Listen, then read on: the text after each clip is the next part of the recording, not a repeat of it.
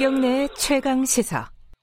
네, 코로나, 코로나 19로 경제 어렵다는 얘기 많이 하고 있지 않습니까? 근데 이 와중에, 어, 중고 사이트들, 그러니까 중고 상품, 중고 물품을 매매하는 그런 사이트나 앱들은 좀 인기를 많이 끌고 있답니다. 어떻게 보면 좀 당연한 일인 것 같기도 해요. 근데 그 중에서, 어, 당근마켓이라는 그런 앱이 굉장히 성장세가 어, 독보적이라고 합니다. 이게 이유가 있을 것 같아요. 여러 가지 사회적인 배경도 있을 것 같고. 자, 인사이트 연구소 김덕진 부소장과 함께 관련 얘기 나눠보겠습니다. 안녕하세요. 네, 안녕하세요. 김덕진입니다. 어느 정도예요? 당근마켓이라는 성장세가? 네, 뭐 여러 가지 수치가 있겠지만 어, 우리가 알고 있는 쇼핑 앱하고 한번 비교를 해볼게요. 다른 앱. 네, 네. 뭐 예를 들면 중고뿐만 아니라 전체 쇼핑 앱. 네. 어, 뭐, 우리가, 우리가 여러 가지 그 앱들을 비교하는 지표가 있는데 그 중에서 네. 앱 지표 중에 가장 어, 많이 쓰이는 것 중에 하나가 일간 활성 사용자입니다. 음. 그러니까 하루에 들어오는 사용자 수, 음. 뭐 이런 거로 보시면 될 것 같은데, 네. 어, 이제 IGAWorks라고 하는 모바일 이제 회사가 데이터 플랫폼을 활용해서 중고 거래 앱 시장 분석 리포트를 했어요. 근데 네. 거기에 보면 어, 중고거래앱에서 이제 압도적으로 1위라고 했는 당근마켓이 전체적으로 활성 이용자 수가 하루에 156만 명 수준입니다. 156. 네. 근데 이게 이제 안드로이드 스마트폰만 본 거예요. 아. 네. 그러니까 이게 왜냐면 아이폰 같은 경우에는 이제 그런 데이터를 주는 것들이 막혀 있다 보니까 보통 이런 통계를 할 때 안드로이드 기준으로 내거든요. 음. 그런데 이제 우리가 잘 알고 있는 쿠팡 있지 않습니까? 네. 쿠팡이 397만 명으로 1등인데 그 다음으로 2등이 당근마켓이에요. 어, 그래? 아니, 다른 거 기억나는 게 예를 들어. 네. 어, 뭐 11번가. 뭐, G마켓. 네, G마켓 이런 것들이 옵, 3, 4, 5. 옵션, 뭐. 네, 그런데 3, 4, 5입니다. 그러니까 당근마켓이 그 위라고요? 네, 그러니까 11번가가 137만 명. 예. 네, 위, 이제 위메이크 프라이스가 109만 명, G마켓이 107만 명 순으로. 음. 예, 어떻게 보면은 단순히 중고거래뿐만 아니라 전체 commerce 앱에서도 2위가 돼서 이제 사람들이 어우 도대체 당근마켓이 뭐길래 이렇게까지 사용자 수가 많은 거야 라고 지금 얘기하고 있는 그러니까 상황이죠. G마켓, 11번가 이런 건 어떻게 보면 대기업이잖아요. 그렇죠. 근데 당근 마켓은 저도 사용을 해봤는데 네. 약간 커뮤니티 같기도 하고 음. 왜 이렇게 인기가 많은 거예요? 네, 이게? 말씀하신 포인트가 바로 정답이에요. 커뮤니티 같다는 거.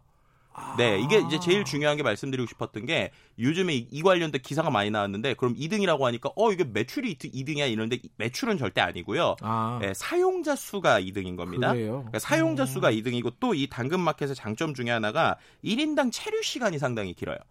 예, 그러니까 가, 거기에서 이제 계속 사용하는 시간. 예를 들면은 음. 당근마켓 사용하는 사람들의 평균 사용 시간이 뭐 3.16시간이다. 뭐 이렇게 한 달 기준이긴 한데요. 음. 근데 이런 것들이 이제 뭐 헤비하게 보시면은 거의 매일 쓰시는 분들도 상당히 많다라고. 매일 몇 분씩 예. 들어가 있는 그렇죠. 거죠. 그런 예. 분들 많다는 거예요. 그러니까 체류 시간이 길다라는 음. 장점을 가지고 있는데 그게 가능한 이유가 당근마켓 쓰셨다고 그러니까 예. 일반적인 중고거래 그리고 우리가 보통 거래라고 하면 어떤 장이 게시판에 열려 있고 그 안에서 누가 삽니다, 팝니다라고 얘기를 하잖아요. 네. 근데 그 삽니다, 팝니다가 꼭 같은 지역이 아니어도 상관없죠. 그렇죠. 예를 들면 제가 싸기만 하면 서울에 살아도 내가 부산까지 갈 거야. 그럼 부산에 있는 중고거래 상품이 올라오기도 하잖아요. 그렇죠. 그래서 택배로 네. 받으면 되니까. 그렇죠. 근데 네. 이 이제 그 앱은 이제 그런 게 아니라 그 지역 인증을 해야 돼요. 그러니까 음. 제가 예를 들어서 서울시 마포구 뭐 성산동에 산다. 네. 그럼 제가 성산동 주민인 게 GPS로 인증이 돼야 돼요. 아, 거기 있어야 되는군요. 네, 그 지역에 예. 그리고 그 지역에 인증이 되면 부산의 상품이 나오는 게 아니라 그 지역 반경의 상품만 나옵니다. 아. 네, 그러니까는 그 지역에서 이 목적이 택배를 싸는 게 아니라 동네에서 만날 수 있는 거리 정도만 거래를 시켜주는 거예요.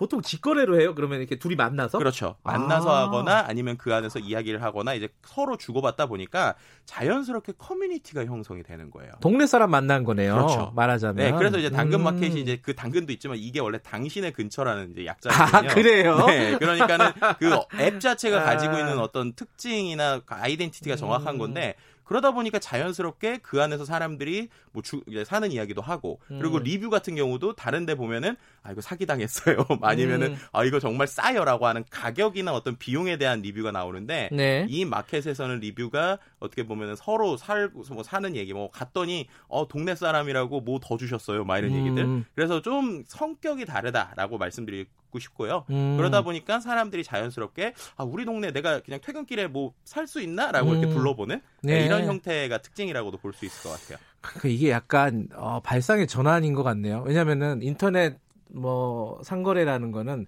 굉장히 넓은 그러니까 인터넷으로 만나니까 지역적인 한계가 별로 없잖아요. 그렇죠. 그 넓은 지역을 이렇게 포함하는 그런 형태가 사업이 된다라고 생각했는데 오히려 좁게 좁게 음. 동네에서 만날 수 있는 사람들을 연결해 주니까 네. 이게 또 활성화가 된다. 그렇죠. 그러니까 야. 디지털 시대 뭐 요즘 언택트 네. 시대 이게 많이 하는데 그때 어떻게 보면 철저히 아날로그적인 발상이라고도 볼 수 있을 것 같고요. 음. 또한 가지는 이제 우리가 비대면이라고 얘기를 하잖아요. 네. 근데 비대면이라는 단어를 반대로 생각을 해보면 디지털 대면이거든요. 그러니까 디지털에서 만나는 거예요. 네. 그래서 디지털에 만나고 그 만남을 좀 더 이어갈 수 있게 오프라인에서 만나. 어 바로 그때 그분. 음. 어 그때도 저 주셨던. 이렇게 하면서 음. 커뮤니티가 형성이 된다는 게 특징이고요. 또 한 가지 간과해서는 안 되는 게 이 마켓 자체의 특징이 거래 수수료가 없다는 거죠. 아, 그렇군요. 네. 그러니까 일반적으로 아. 중고 거래를 하는 뭐 그 앱의 종류가 다, 다른 뭐 여러 가지 형태가 있지만 네. 그 중에서 어쨌든 일반적으로는 거래를 할 때 뭐 안전 거래든 여러 가지로 거래 수수료를 받는데 음. 이 앱은 수수료가 없습니다. 그럼 돈을 뭘로 벌어요? 이, 이 운영자들은? 그러니까 이게 이제 이, 이 모델의 좀 차이라고도 볼 수 있는데 아직까지는 정확하게 말씀드리면 거래량이나 거래 금액에 비해서 어, 여전히 투자 단계예요. 그러니까 아. 돈을 조금은 버는데 예. 그 버는 게 전체를 커버할 수준은 아닙니다. 음. 그럼 돈을 어떻게 버느냐? 커뮤니티에서 벌어요. 어, 커뮤니티에서 어떻게? 네, 커뮤니티에서 아까 말씀드린 그 지역이잖아요. 예. 그러니까 광고를 누구나 할 수 있는 게 아니라 그 지역에 있는 세탁소 아저씨가 하는 거예요. 아. 네, 그 지역에 있는 반찬 가게 아줌마가 하는 거예요. 삼성전자가 하는 게 아니라 그렇죠. 우리 동네에 있는 네. 뭐 아무 아무게 세탁소가 한다. 네, 뭐 예를 들면 보험 상담사인데 그 지역에 있는 보험 상담사가 하는 거죠. 네. 재밌네요, 이 개념이. 네, 그러니까 음. 이제 동네 커뮤니티를 추구하는 거고, 그래서 이들은 지금 계속 얘기하는 게 우리는 어, 상품은 일종의 매개체고, 그리고 결국에는 이제 커뮤니티를 이제 지향한다라는 거고요. 지금은 음. 1차적으로 그런 어, 지역에 있는 사업자들이 광고를 하는 건데 예. 그 다음으로 생각하는 모델은 누구나 거기에 광고를 하거나 모임을 만드는 걸 생각을 하는 거예요. 음. 예를 들면은 저희 뭐 어머님께서 김치를 엄청 잘 만드세요. 음. 근데 어 내가 반찬 가게보다 김치를 잘 할 수 있을 것 같은데? 라고 음. 하면서 갑자기 내 김치 노하우를 알려주겠다. 김치 클래스를 만드는 거죠. 그럼 그 클래스를 돈을 받고 하는 뭐 이런 방식까지 생각을 하고 있습니다. 당근 마켓은 계획이 다 있었군요.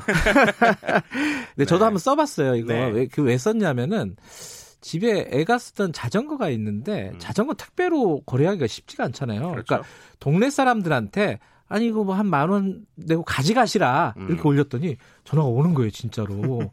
그리고 진짜 동네 사람이 왔어요. 네. 그래서 주고 주니까 되게 마음이 좋더라고요. 음. 동네 사람한테 내 상품, 내가 우리 애가 썼던 상품을 이렇게 물려줬다 이런 네. 느낌이 들어서 네. 완전히 좀 다른 개념의 어, 상거래인데 이것이 요즘은 또 굉장한 네. 활성화가 되고 있다. 네, 그렇죠. 특히나 음. 이제 그러다 보니까 최근에 그 코로나 이후 그리고 중고거래 시장 자체 아주 재밌는 바람이 3040 그리고 남성을 또 중심으로 불고 있는 부분이 아, 그래요? 네, 그러니까는 오. 전체적으로는 여성이 높아요. 그리고 네. 커뮤니티에 대해서 앱 따라 다는데 요즘 좀 최근에 남성이 늘었던 이유가 집에 오래 있으니까 안 보이던 물건이 보이는 거죠. 어... 말씀하신 대로 아 이거 굳이 집에 없어도 될 것 같은데 아, 네. 아 이거 좀 집에서 치울 것 같은데 이런 것들이 이제 중고로 거래로 활성화하는 음. 부분이 있고요. 그리고 이런 커뮤니티라는 특징 때문에 3, 40대가 좀 전체적으로 늘고 있다라는 음. 부분도 한 가지 있고 네. 뭐 언택트 코로나 얘기를 나와서 하나 더 말씀드리면 코로나를 통해서 또 어떤 성장을 했었던 또 하나의 분야가 있어요. 이 분야는 뭐냐면 인테리어 앱들입니다. 아 그런 앱도 있어요? 네, 그러니까 어. 인테리어 앱인데 이것도 역시 요즘에 그 commerce의 변화에서 상당히 중요한 앱이라고 볼 수 있는데요. 그러니까 우리가 보통 commerce, 그러니까 인터넷으로 거래한다라고 할 때 그 요소들이 있잖아요. 네. 싸게 사고 간편하게 주고 이 보통 이 두 가지에 집중을 한단 말이에요. 근데 싸게 사고 간편하게 받는 거는 대기업을 못 이기는 거예요. 음. 네, 그러니까 이제 작은 거래들은 결국 할 수 있는 게 컨텐츠 혹은 음. 커뮤니티 이런 것들이거든요. 네. 근데 이번에 아주 수혜를 본 이그 그 뭐야 인테리어 앱 같은 경우에는 그 앱에 들어가면요 다른 사람의 집 사진이 나와요. 음. 근데 그 집 사진을 사고 싶은 게 보이잖아요. 음. 바로 누르면 구매가 됩니다. 그렇군요. 그런 방식을 또 쓰고 또 코로나 시대의 새로운 어떤 음. 어, 어떤 웨이브라고 할까요? 네. 변화라고 할 수 있겠네요. 물론 불법 거래 이런 것들이 많이 양산이 될 겁니다. 이게 커뮤니티가 커지다 보면은 그렇죠. 그런 부분들을 어떻게 잡느냐를 잡느냐가 앞으로 향방을 가르겠죠. 자 오늘 오랜만에 좀 즐거운 얘기 해봤네요. 네, 고맙습니다. 네, 감사합니다. 인사이트 연구소 김덕진 부소장이었고요. 김경래 최강 시사 오늘 여기까지고요. 내일 아침 7시 20분 다시 돌아오겠습니다.